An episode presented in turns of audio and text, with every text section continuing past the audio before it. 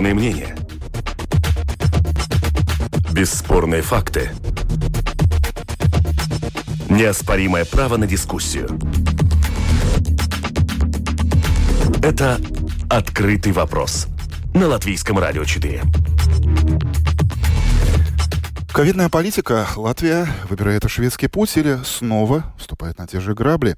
Год до выборов Сейма, предвыборная кампания уже началась или Лидл и банановые войны. Что начинается в стране? Это открытый вопрос. Итогами недели в студии сегодня журналист и ведущий программы Андрей Хуторов, политолог Юрий Розенвалдс. Добрый день. Добрый день. На телефонной связи обозреватель, комментатор еженедельника ИР Айварс Озолынч. Господин Озолынч, здравствуйте. Слышите ли вы нас? Алло. Мы вас э, тоже слышим. И э, эксперт по европейскому праву Вадим Полищук. Добрый день. Здравствуйте. Итак, главная тема дня – COVID-19 от предупреждений к панике. Полгода, согласитесь, коллеги, достаточно размеренной э, жизни, практически без соблюдения и существования каких-либо особых ограничений разбились накануне о мелки, на мелкие кусочки, осколки, о середину этой недели. Абсолютный рекорд заболеваемости, смерти, который считают уже десятками в день. Чрезвычайная ситуация в медицине с первыми очередями машины скорой у приемных больниц и отмены любой помощи в стационарах, кроме неотложки. Врачи в панике пишут открытое письмо политикам «Помогите», потому что все только начинается. Начинается ужас. Глава Минздрава это слышит, анонсирует появление первых ковидных госпиталей и обращение за помощью к другим странам. И только на политическом Олимпе, кажется, царит относительное спокойствие. Политики уезжают в командировки, в том числе и министры, и до последнего было непонятно, состоится ли вообще заявленное на четверг на вечер, то, что состоялось вчера заседание кризисного совета с участием министров и экспертов, состоялось, но до последнего было неясно, что конкретно решат. Решили на три месяца объявить стране снова чрезвычайную ситуацию, но как это будет выглядеть, как сказал премьер, подождите пятницы. Кабинет министров решит, как именно будут действовать эти ограничения. Ну и интрига, самое главное, что будет потом. Когда на белом коне последний должен выехать Сейм на эту арену и поддержит ли он это решение или нет. Ладно, летом, когда парламент дружно завернул закон об обязательной вакцинации, было понятно почему, как на этой неделе признал главный консерватор Борденс, мы испугались народного гнева народных беспорядков. А что сейчас? Господин Розенвалд. Я думаю, то, что сейчас происходит, это такие игры, э, которые тесно связаны не только с COVID-19, э, а связаны с выборами, которые будут в будущем году. И вот эта попытка, с одной, понимаете, это ощущение такое, что э, политики как бы пытаются, с одной стороны, не слишком навредить себе, себе в том смысле, чтобы не было слишком много недовольных, а с другой стороны, в результате этого постоянно опаздывают. И это, я думаю, вот многие те меры, которые приняты сейчас, их надо было э, в свое время э, заявить еще полгода назад. Ну, я имею в виду, что, э, понимаете, э, премьер постоянно и другие министры повторяют как мантру вакцинацию, да, но тогда надо было полгода назад сказать. Э, и ясно, когда у нас появились вакцины, сказать, что будет обязательно какой-то список профессий, которые будут обязательно. Если бы это... Кстати, сегодня этот список обещает. Да, если бы это сказали 9 месяцев назад, ситуация была была бы, конечно, не радикально другой, но была бы существенно другой потому что здесь вот не было такой ясности, не было этого обращения. И я думаю, что сейчас в известной мере правительство загнало себя э, в, в угол в том смысле, что с одной стороны, э, как особой любви от тех, кто этих, э, так сказать, антиваксеров и э, скептиков, э, э, оно не, э, так сказать, не заслужит, а с другой стороны, совершенно естественно вызовет недовольство у тех людей, которые, э, которые достаточно, ну, по послушались, провести, вакцинировались, да. То есть они могут спросить, а, а, а зачем? И если, особенно сейчас, правительство, не дай бог, придумает, что вот сеньорам будут еще выплачивать, выплачивать какие-то, так сказать, материальное вспомоществование по поводу что он был вакцинирован, тогда я действительно, вы знаете, при всей моей сознательности пошлю господину Кариню письмо и спрошу, а когда мне надо, так сказать, на свой счет получить это за то, что я это сделал еще весной. А, кстати, не только премьер, но и президент говорит, вот цитата господина Левица, для общества дешевле дешевле заплатить этим пожилым жителям 50 евро, чем их лечить, и, возможно, это помогло бы увеличить э, охват вакцинации. Возможно, Цитата. но еще бы больше э, обществу помогло, если бы господин Левит не вещал постоянно в интервью свои какие-то э, несомненные истины, правильные вещи, да, а когда бы он просто созвал бы еще в августе заседание правительства, на что он имеет полное право. И, и стукнул кулаком по столу. Стукнул кулаком по столу и сказал бы, вы знаете, это вопрос надо решать. А вот этого, к сожалению, мы не видим ни у кого из тех, кто сейчас на вершине власти. И вот это самое опасное. То есть, мы в тупике? Я не знаю, но это надо спрашивать, наверное, у... Я спрашиваю у это врачей, сейчас? Да, но, но ощущение такое, что мы действительно, знаете, вот по-латышски говорят «шаура безизея», узкий тупик, вот мы туда попали, и неясно, как мы оттуда выберемся. Наверное, выберемся, да, но я бы хотел, чтобы все это происходило более организованно и более прогнозируемо и со стороны тех, кто находится сейчас у власти. И вот в данном случае мы пожинаем плоды э, того, что у нас вот эта коалиция, которая, так сказать, действительно, так сказать, сметано вместе не на основе какой-то идеологической близости, а на основе того, что они с кем-то дружить не хотят, и вот поэтому они здесь собрались все вместе, да. И еще одна цитата, это уже не премьер, а омбудсмен Юрис Янсенс. «Жалкое зрелище. Смотреть, как власть не может принять решительные меры». Ну, сейчас мы узнаем, в каких выражениях ситуацию прокомментирует э, Айварс Узалинч. Насчет кулаком стукнуть э, по столу я не согласен э, сразу с тем, что это Левиц должен делать. Но, извините, у нас глава исполнительной власти – это премьер-министр. Если кто-то может стучать кулаком по столу, то это Каринч, конечно. Ну, ему нужно было это делать. Я уверен, что он это и делает иногда. Но ну, у нас там 14 членов э, Кабинета министров из э, нескольких партий, так что это не так просто. Я согласен с господином Розенвалдсом, что теперь уже начинается предвыборная кампания, как будто бы это как социологи говорят, если выборы будут завтра, если выборы были бы завтра. Но некоторые политики именно так себя и ведут.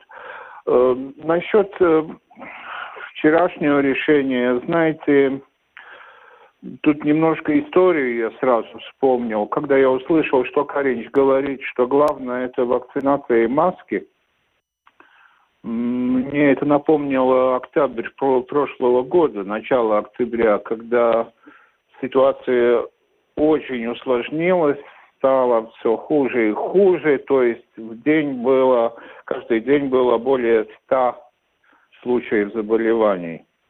А, тогда правительство тоже сидело почти весь день, и они приняли решение после, на пресс-конференции, Каринч особенно, эм, эм, хвалил то, что, себя за то, что они приняли решение, э, что нужно, нужно маски нужно носить э, в общественном транспорте.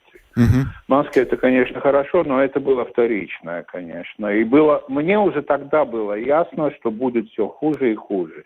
Теперь я слышу на пресс-конференции, Карич все время говорит о масках. Нужно носить маски. И еще, конечно, вакцинация. Но это, но это это примерно так, как сказать, там у вас дом горит, э, а вы осторожнее со спичками. Э, то есть, что теперь делать? У нас в нашем журнале э, на этой неделе очень подробный обстоятельный анализ ситуации, и там, например, эксперт, эксперты говорят, что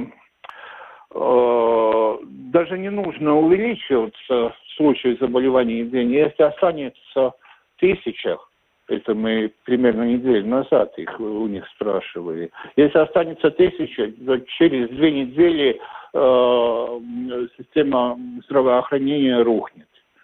Э, теперь у нас уже 1100, 1700 в день, а Каринч говорит о том, что нужно носить маски. По-моему, Второй, еще один, конечно, такой предупредительный сигнал был председатель Латвии Стирniecības рūpniecības камеры, то есть... Торгово-промышленные палаты. Да, Ростовский сказал, что э, многие из решений, которые вчера приняли, приняты, приняты так, как предлагали предприниматели, потому что экономику нельзя а, останавливать. Ну, это значит, что будет экономика остановится через месяц или самое позднее через два к, Рождеству мы все будем сидеть в локдауне, я думаю. Господин Полищук, вы э, любитель э, и сторонник сравнений, как у нас здесь в Латвии, и как у них, э, например, в соседней Эстонии или в более э, далекой Бельгии. Это только нам здесь хочется подпевать бессмертному хиту Андрея Миронова «Остров невезения», что они не делают, не идут дела, или методом проб и ошибок, и ничего не делания, как с головной болью, да? А пусть само пройдет, э, проходит все страны Европы и мира. Не ожидал, что выступлю в этой роли, но скажу несколько слов в защиту латвийского правительства. Даже так? Говорите. Даже так. На самом деле ведь ничего такого э, особенного в Латвии не происходит по сравнению со многими другими странами Европейского Союза. Конечно, мы э, просто обречены, наверное, повторять те шаги, которые, скажем, западноевропейские страны повторили немножко раньше нас. Просто потому, что там э, очередная волна пошла раньше, и они как бы раньше столкнулись э, с пандемией. И мы посмотрим, что происходило в Италии, где вообще нельзя работать сейчас без ковид-сертификата, что происходило во Франции буквально этим летом. Там тоже были большие дискуссии о том, что, допустим, можно нельзя вводить обязательную вакцинацию. Угу. И, кстати, там, а, в принципе, требования во Франции касались только определенных профессий, и там список довольно ограниченный. Почему? Потому что есть еще и чисто юридические проблемы. То есть каждая, э, я здесь как юрист выступаю, э, то есть каждая мера должна оцениваться с точки зрения внутреннего законодательства, с точки зрения международного права прав человека, с точки зрения европейского законодательства, потому что у нас есть свобода передвижения, которая э, рабочей силы, которая, в принципе, тоже довольно скептически, может, э, европейские органы смотрят на то, чтобы ограничивать возможность человека работать в другой стране Европейского Союза, если ты гражданин Европейского Союза, только из-за того, что у тебя нет, допустим, э, вакцинного паспорта. То есть это все очень сложные юридические вопросы. Да, конечно, в той же Франции упомянутой десятки тысяч людей выходят на улицы, но закон в силе. Я хочу просто сказать, что на самом деле, как это будет оценено, скажем, Европейским судом в Люксембурге, когда-нибудь потом, или как это будет оценено Европейским судом по правам человека, мы еще не знаем. Но, допустим, очень интересный момент. Удивительно быстро была коммуницирована жалоба э, на Францию по поводу обязательной вакцинации. Скорее всего, наверное, довольно скоро будет какое-то решение принято в Страсбурге. То есть я склоняюсь к тому, что, скорее всего, обязательную вакцинацию пока для некоторых категорий будет признана соответствующим э, правам, Европейской конвенции по правам человека, и, соответственно, ее не признает недопустимым вмешательством э, в частную жизнь. Но, тем не менее, этот вопрос будет обсуждаться. И понятно, что как западное правительство, так и латвийское правительство, оно должно оценивать и подобные последствия. И э, снимая шляпу юриста, шляпу политического обозревателя, я, конечно, не могу не отметить, что есть два новых политических проекта в Латвии, которые, э, в принципе, пытаются объединить как латышскоязычных, так и русскоязычных э, избирателей на почве вот, нелюбви к обязательной вакцинации, на нелюбви к строгим антиковидным ограничениям. И это все не шутки. На самом деле правительство, наверное, должно оценивать эти риски, потому что посмотрим, например, да, соседней Эстонии – где, в принципе, довольно праворадикальная, ксенофобная достаточно а, партия, которая очень пыталась заигрывать с русскоязычным избирателем, у нее это плохо получалось. Тогда, когда она подняла флаг э, борьбы с ограничениями антиковидными, она стала сейчас партией номер один. Это Экре. партия Экре.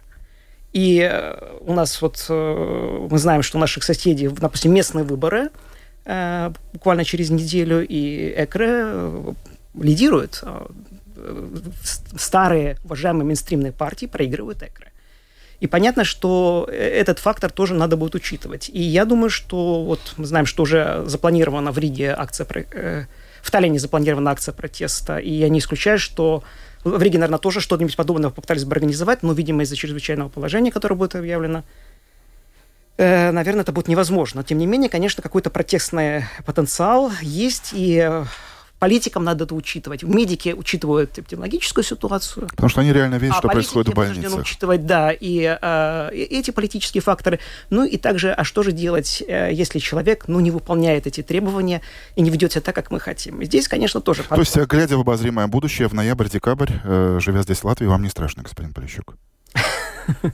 Я... Потому что за эфиром здесь уже прозвучала фраза господина Розенвалда, да, процитирую вас э, как классика. Наши политики еще не видели реально гробов, как это было в Италии. Вам не страшно? Я, конечно, э, опасаюсь, э, с опаской смотрю в будущее, но, опять-таки, по политикам, которые ответственны за ситуацию, ну, господин Павлович, понятно, что он несколько драматизирует, потому что ему за все поэтому отвечать. Я отметил, конечно, про себя, что, будучи либералом, он, тем не менее, рассуждает сейчас совсем не либерально. И это очень интересно, как это скажется на его политическом будущем. Но, видимо, ситуация такая, да, что нужно... Пройдет год. Это в октябре следующего Пройдет года. Год. Мы переживем ковид, потом наступит лето, всем будет хорошо, и как загадочно улыбался господин Розовол. Нет, я не знаю, что будет через год. Я бы так уверенно не говорил об этом. И никто не знает, что будет через год. Но политика... Еще один интересный вопрос. Мы уже упомянули взывание политиков, в частности, к сеньорам. То есть мы готовы вам заплатить, только идите прививайтесь. Э, ключевая фраза премьера и министра здравоохранения – это э, «вакцинируйтесь». Но, тем не менее, аншлага пока у вакцинационных пунктов не видно. Появится? Я думаю, что это не такая сумма, чтобы, чтобы народ, так сказать, двинулся. Ну, увидим, увидим. Я, вы знаете, я, я не беру... Но когда сегодня правительство озвучит вот этот э, список э, профессий, которые подлежат обязательной вакцинации, значит, э, есть надежда на аншлаг у вакци... Вадим кивает головой. Господин Озолович. Аншлага не будет, но прирост будет, я думаю. Нужно посмотреть, конечно, список какие профессии будут обязательно вакци... Э, должны будут вакцинироваться. Но, но а, премьер и глава вчера... Минздрава вчера намекнули на то, что это не только врачи, это не только педагоги, это не только да, те, все, кто работает все. Э, с сеньорами в пансионатах, но это все, кто реально э, обслуживает да, да, да. клиентов. И более секторе. того, как сказала премьер, если до сих пор в правилах правительства руководители фирмы предприятий имели право установить круг вакцинированных, то сегодня слово «и» имели право а, будет заменено на глагол «будут обязаны». Извините, я вас прервал, да. Айвар. Да, да, да, э, очень правильно. Все. Тут, тут э, нужно разделить эти два пункта, я думаю. Э, то, что будет обязательно для всех в государственном секторе работающих, это, конечно, побудит многих вакцинироваться. А второе... Или принципиально сказать «не хочу, не буду» и уволиться? И, ну, и куда пойти? Да. На биржу труда ну, 6 месяцев получать ну, пособие. Если, если говорят, что в публичной, публичной сфере будут практически все затронуты этими требованиями, мы все-таки должны исходить из того, что Латвия довольно бедное общество.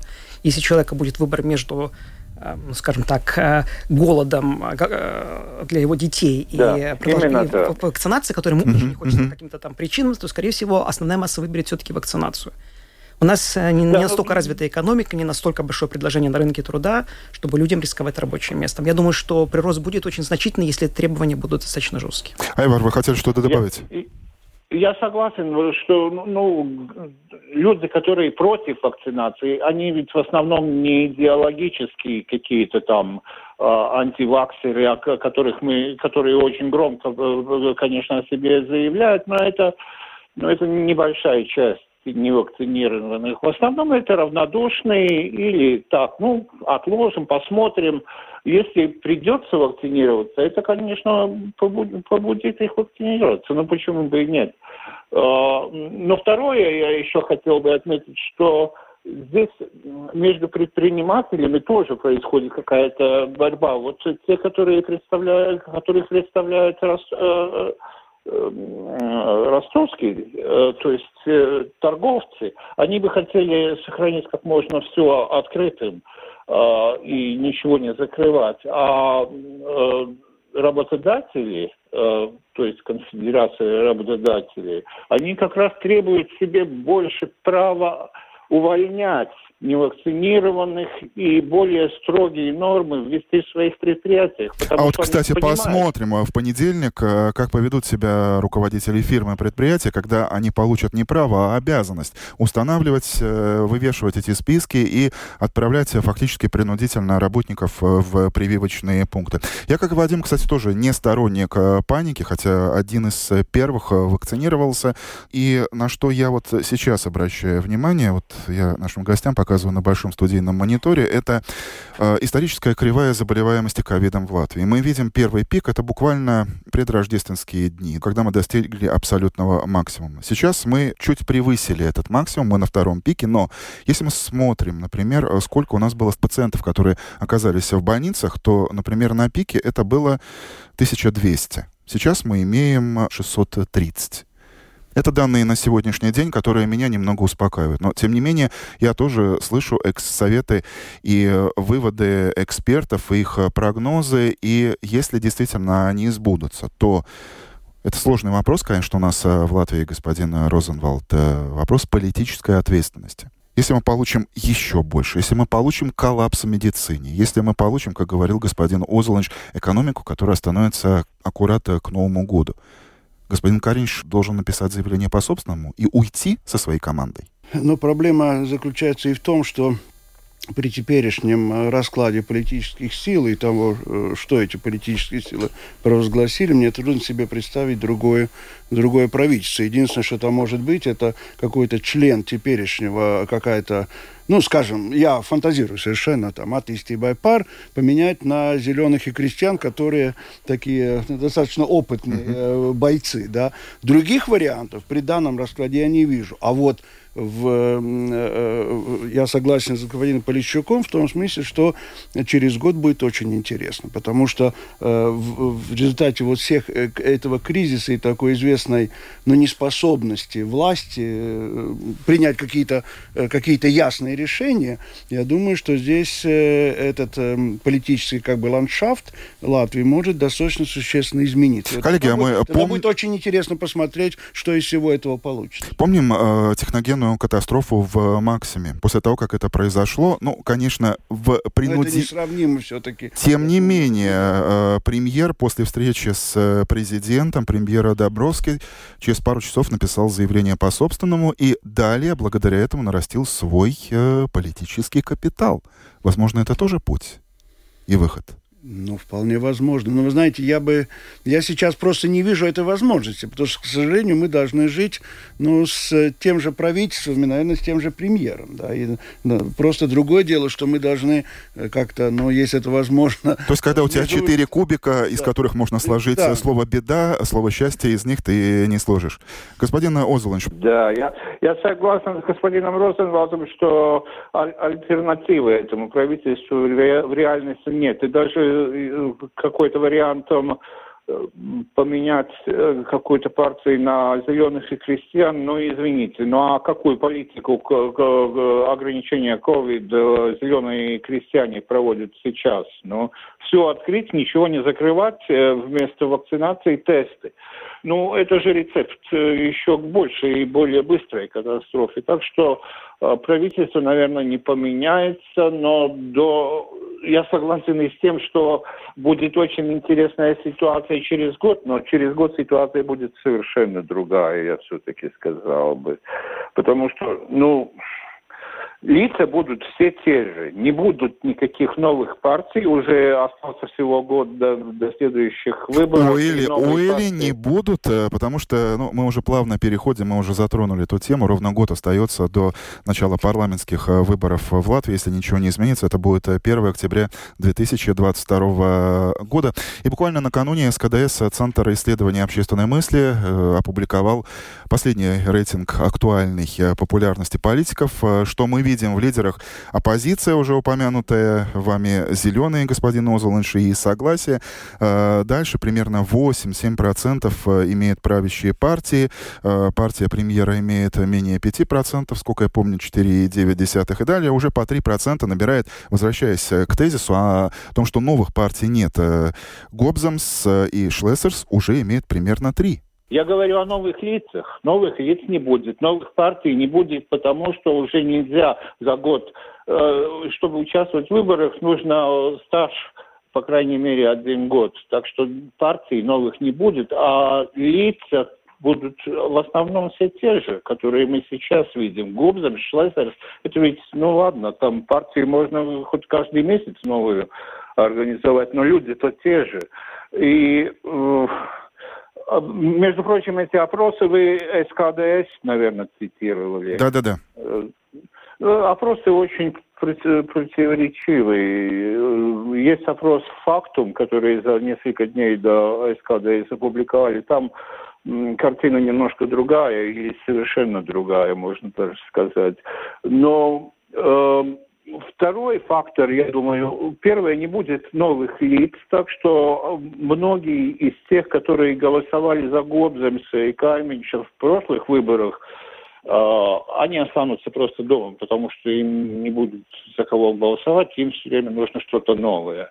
А, второй фактор, э, вот тут упомянули ЭКРЭ, которая на фоне э, антиваксеризма теперь сделала, сделала себя популярной. Я думаю, эта тема до следующих выборов э, не будет уже больше актуальна. Я думаю, уже к Новому году... Юрий, согласны? Э, ну, я не знаю. Вадим? Ну, это зависит от того, как, как будет ситуация складываться. Как ситуация будет складываться. Я как-то, ну, на ближайшие полгода это точно будет актуально. А дальше, ну, посмотрим. Господин Розенвалд очень э, любит э, употреблять э, фразу, что нет ничего короче памяти избирателя. Да, это да, но... Даже если все будет ужасно, но если все это закончится к марту, избиратель это припомнит политикам?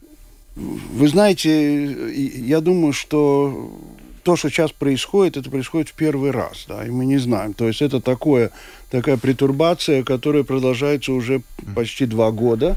И в данном случае, вы знаете, это трудно не вспомнить потом. Да? То есть я думаю, что, что это, к тому же, надо учитывать следующее, что это затрагивает ну, для, для многих людей такие совершенно экзистенциальные вещи для них. Так Конечно. Поэтому угу. я думаю, что, что надеяться на то, что вот просто забудут, и потом все, так сказать, колоннами пойдут голосовать за новую консервативную партию э, явно венотибу и, и атеисты Вряд И же с ними, да, я не уверен в этом. После всего того, что люди наслышались и что люди увидели. И, и многое, конечно, зависит, как себя поведет правительство дальше на протяжении вот этого года, который остался. Но явно то событие, которое избиратель забудет э, к тому времени, хотя трудно сказать, как будет развиваться ситуация, это ситуация на э, восточной границе с Белоруссией. Знаменательное событие происходит в том числе и в эти часы. Благодаря Словении, которая подарила нам колючую проволоку, Словения. заканчивается обустройство забора, вернее, его временного подобия, фактически на какое-то время решит проблему. Решит ли создать новую? Не, но это временное, по-моему, все, что сейчас делается, даже вот с этой колючей проволокой, это такое временное решение. То есть вопрос, конечно... Как и с ковидом, да? Э, ну, ну, но это не, мне, мне кажется, трудно сравнимые вещи, потому что а? сейчас уже мы видим какие-то последствия. Ну вот уже в Финляндии вылавливают э, граждан Ирака, которые уже через, через, через Латвию, скорее всего, есть, ну, может, да. даже из Литвы, это я точно не знаю, э, через Эстонию уже э, объявился в Финляндии. Так что все это будет иметь дальше последствия. И я думаю, что все, что связано с восточной границей, это не только надо вспоминать в связи с, с тем, что, ну, что называется гибридной, там, сказать, гибридной операцией, гибридной войной Лукашенко, но надо вспоминать и задавать вопрос, почему этот забор не был построен до сих пор.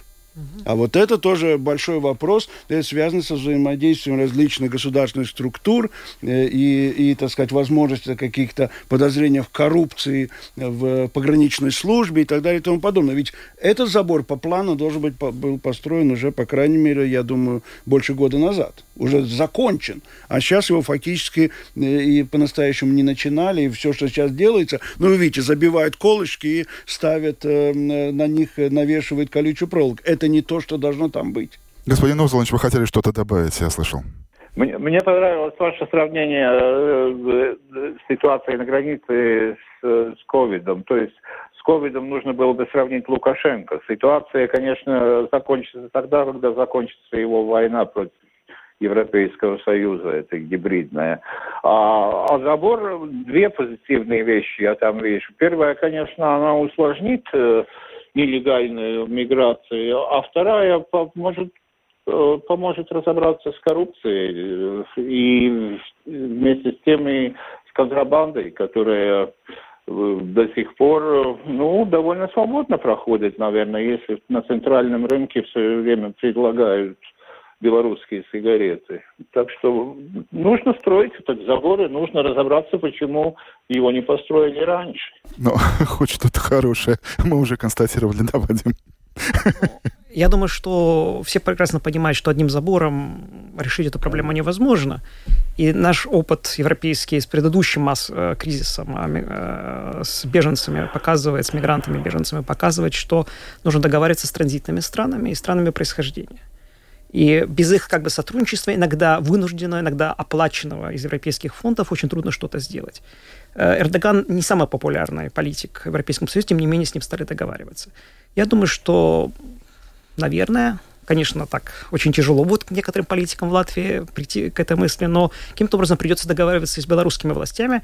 Тем более, что мне кажется, моя версия лично, что господин Лукашенко в том числе и спровоцировал в некотором смысле этот миграционный кризис для того, чтобы опять задружиться, в кавычках, с Европейским Союзом, сделать себя очень полезным. Он стремится к многовекторности даже сейчас. Хотя, конечно, сейчас у него все больше и более сложная ситуация, и э, он очень хочет себя предлагать в партнеры – Другое дело, что не очень хотят видеть партнера во многих европейских странах. Такова жизнь. Это «Открытый вопрос» на Латвийском радио 4. И мы продолжаем нашу дискуссию. Политолог Юрис Розенвалдс, эксперт по вопросам европейского права Вадим Полищук, на телефонной связи обозреватель еженедельника ИР Айварс Озолинч. Э, господа, мы достаточно конструктивно провели самую сложную часть этой дискуссии, заслужили э, бонус, удивление, да, как думаете, что здесь? Что в этом пакете? Бананы? Совершенно верно, угадали. Угощайтесь. Спасибо, что не стесняетесь. А если серьезно, вот э, те банановые войны, которые сейчас начались, это, наверное, только начало. Ну, на самом деле, давайте посмотрим сначала на позитиве. Мы благодаря банановым войнам узнали, на самом деле, сколько же стоят бананы, когда они поступают в Латвию. Или сколько они должны стоить. Или сколько они должны стоить. Это, согласитесь, это уже очень полезно. Ну, а то, что ну, другие сети нервничают по поводу Лидла, ну, это нормально вполне. Это и, слава богу, у нас рыночная экономика. А, Айвар? Э, да, но я не знаю насчет э, сколько стоят бананы, потому что были какие-то я сам не проверял, но были какие-то известия, что в каком-то магазине бананы килограмм стоили один цент уже. Э, так что вряд ли это рыночная стоимость. Но конкуренция – это всегда хорошо для, для потребителей. Но очень хорошо, что начинаются банановые и еще другие войны. Я сомневаюсь, выбрали ли Lidl в самый подходящий момент, когда открыть э, эти магазины. Но если там все будет... Да-да-да, потому что буквально накануне нашего эфира в Фейсбуке увидел новое обозначение «ковидл». Да-да-да, Ивар. Да, да, да. Потому что, ну, они уже целый год откладывали, наверное, больше не могли. Открыли сейчас, но очень хорошо. Будет еще одна торговая сеть, которая будет конкурировать с Риме и с Максимой. Это значит, что выбор будет шире и цены будут ниже. Но Хотя, как знаете, я, наверное, постарше вас буду, господин Озеланш. Я помню, как в Латвию входили Супернет, как э, входила финская призма, как э, пытался войти Селвер, работал по всей Латвии, где они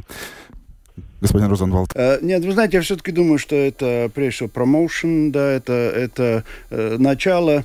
Вы знаете, пытаюсь, напрягаю свою память, не помню, чтобы в Lidl в Германии бананы стоили э, 39 сантимов, как они рекламируются, да, и, скорее всего, все это немножко уляжется. То есть я совершенно согласен с тем, что было сказано насчет конкуренции, uh-huh. всего такого, но, насколько, опять же, напрягаю свою память, Lidl и не самый дешевый бренд э, в Германии. Если все вошли Audi, это, это Aldi, тогда я понимаю, тогда бы можно было быть очень э, нервными. То есть это такой немножко подороже, скажем, чем, чем Aldi. Так что я думаю, что все это уляжется. Но с другой стороны, действительно, э, то, что сейчас происходит с этим бананом, напоминает мне один случай э, в, в Норвегии. Это было уже, наверное, лет, наверное, 10-15 назад, когда у них тоже были войны по поводу бензина когда, э, когда ну, бензин, кто, кто был в Норвегии, знает, они добывают нефть, но у них страшно дорогой бензин. Э, вот, и, и когда э, действительно потребители узнали, сколько действительно стоит бензин для компаний и сколько из, этих, из этой цены это налоги, которые накладываются государством. Так что в этом смысле это полезно как-то узнать. Наверное, здесь это тоже что-то подобное происходит будет, но я думаю, что это ненадолго, а с другой стороны, действительно, всегда, когда есть конкуренция, это всегда хорошо. Так что в этом смысле я смотрю, смотрю, смотрю спокойно, и, ну, действительно, интересно, какие еще, э, что еще интересно, какие продукты войдут, потому что э, вот эти бренды, эти самые Aldi, например, Lidl, они ведь торгуют не только продуктами питания, они торгуют также обычно, вот средний ряд, это э, продукт, какой-то промтовары, так сказать, да, и вот там, я думаю, это может быть тоже интересный источник для многих по такой очень хороший, это традиция тоже, насколько я знаю, в Германии, там цены гораздо ниже, чем можете купить в специализированном магазине. Вот если это будет происходить, то это будет на пользу латвийским потребителям, и я это вполне... Это уже происходит. Возможно, именно это то, что позволит э, многим, если Lidl, Ковидл э, поспособствует э, в какой-то мере росту заболеваемости, может быть, этот факт позволит обществу простить то, что, ну, наверное, не в самое подходящее время открылись магазины, как говорил Айвар. Более глобальный вопрос, кто, кому, что и как будет прощать во время энергетических войн. Литва принципиально отказывается от белорусской энергии, и более того, грозит Латвии, что если вдруг возникнет малейшее подозрение, что вы закупаете белорусскую островецкую энергию, встретимся в суде. Венгрия идет на открытый конфликт с Украиной из-за дешевого, более дешевого российского газа. То есть принципы принципами, а табачок, когда разговор заходит о своем кошельке, это что-то совсем иное? Не, ну вы знаете, давайте да продолжим ваше, ваше, ведь то, что сейчас происходит э, с ценами на газ, это в значительной степени связано и с той, теми спорами вокруг Северного потока-2. Конечно. Э, потому что в известном мире есть одна и, по-моему, вполне обоснованная версия, что вот то, что сейчас происходит с ценами на нефть, э, с ценами на газ в Европе... И это, на нефть в том числе, потому что это все взаимосвязано. Да, но, да, но, но я говорю прежде всего о газе. Это, так сказать, хорошо спланированная спецоперация, э, потому что, потому что что э, ведь что очень интересно, э, э, к России трудно подступиться, потому что она выполняет все обязательства по Э, контрактом. Так что в этом смысле все, все в порядке. Но с другой стороны, это явное такое пожелание, это касается, кстати, и транзит через Украину, пусть ведут себя хорошо, и э, Северного потока, это связано с газовой директивой Европейского Союза. То есть давайте, так сказать, сделать uh-huh. исключение для нас, и все будет в порядке. А тут, извините уже, тут на, на сцену выходит Германия со своей заинтересованностью в российском, в российском газе. Так что, э, я думаю, не только о Венгрии надо говорить, надо говорить и о, и о Германии, потому что, в конце концов, та же самая госпожа Меркель постоянно продавливала, ну, так сказать, в известной мере, наверное, под влиянием немецкой, так сказать, индустрии, продавливала этот, этот, этот, этот поток, постоянно, этот э, проект, постоянно uh-huh. утверждая, что это не, не политический проект, что это чисто экономический. Ну, вы знаете, вот сейчас мы, мы видим, что не совсем все-таки все так чисто. Владимир, ваш комментарий. Ну, я, конечно, понимаешь, что, наверное, российские спецслужбы крайне могущественны, по крайней мере, все запад... Нет, в западном мире. Нет, «Газпром». Но вы понимаете, э, все-таки высокие, высокие цены на газ в Европе, там есть несколько факторов. И на некоторые из них Россия или Газпром может влиять, некоторые нет. Но одним из важных факторов все-таки были погодные условия, которые не позволяют задействовать альтернативные источники энергии. Да, Зеленый но тем не менее в среду Путин э, проводит э, пресс-конференцию, и э, вот эта фраза, что мы выполним все обязательства, обращаясь к Газпрому, и буквально на следующий день мировые цены на газ падают на 12-14%. Я, я считаю, что россияне просто воспользовались этой ситуацией. То есть они ее не создали, но они, когда увидели, что ситуация складывается определенным образом, они, им не было, у них не было никакой заинтересованности до определенного момента сбиваться на, на, на газовом рынке Европы. Зачем? они имеют огромную прибыль, потому что даже тот газ, который поступает по трубопроводам, во многом его цена зависит от, цен, от спотовой цены на газ. Поэтому они в плюсе. И, э, это и тоже... кстати, посмотрите, господа, на бананы. Lidl помог нам э, представить, сколько примерно стоит килограмм бананов. Что должно войти на глобальный рынок, э, чтобы помочь нам понять, сколько реально стоит газ? Вопрос надо задавать не только там, России, но зада... и не только погодным условиям, с чем я тоже согласен, но задавать и Европе. Потому что Европа в отношении вот российского газа, она действует не соответственно своим принципам. Сейчас это более 50% о потреблении в Европе – это российский газ. Господин Озулович. 50% «Газпром» и еще проценты сжиженный газ от, я уже не помню название, да. То есть получается где-то, и это, в общем-то, нарушение тех принципов вот такой диверсификации, которые должны были быть. И я думаю, что я бы хотел поспорить с вами в том смысле, да, что с одной стороны, да, вот можно говорить сейчас так, это большая прибыль, все такое, но это вопрос тоже стратегического подхода, потому что в конце концов Европу можно и разозлить в том смысле, что ну сколько можно, то есть, наверное, надо думать э, вперед и как-то действительно диверсифицировать свои э, источники газа. Вот в этом смысле это может произойти, а это будет явно не на пользу России. Господин Озолович, мы про вас не забыли, ваш комментарий. А, ну, я только напомню, э, мы говорили о том, как, каково влияние России на цены на газ и почему сейчас цены растут. Ну, вчера на заседании российского правительства заместитель премьер-министра Александр Новак э, открытым текстом сказал, что сертификация Nord Stream 2 э, которую они ожидают от германского регулятора, могла бы значительно снизить э, цены на, европе... на газ на европейском рынке.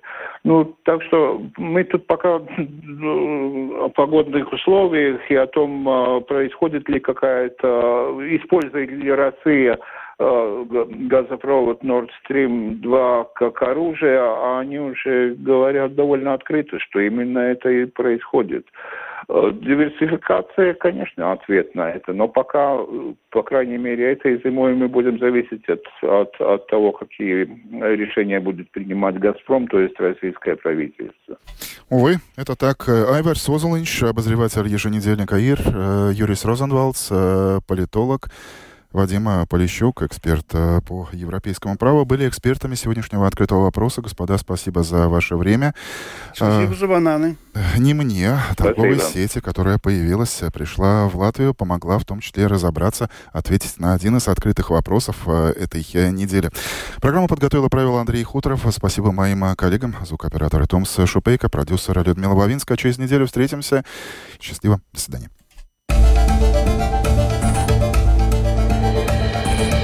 Это «Открытый вопрос» на Латвийском радио 4.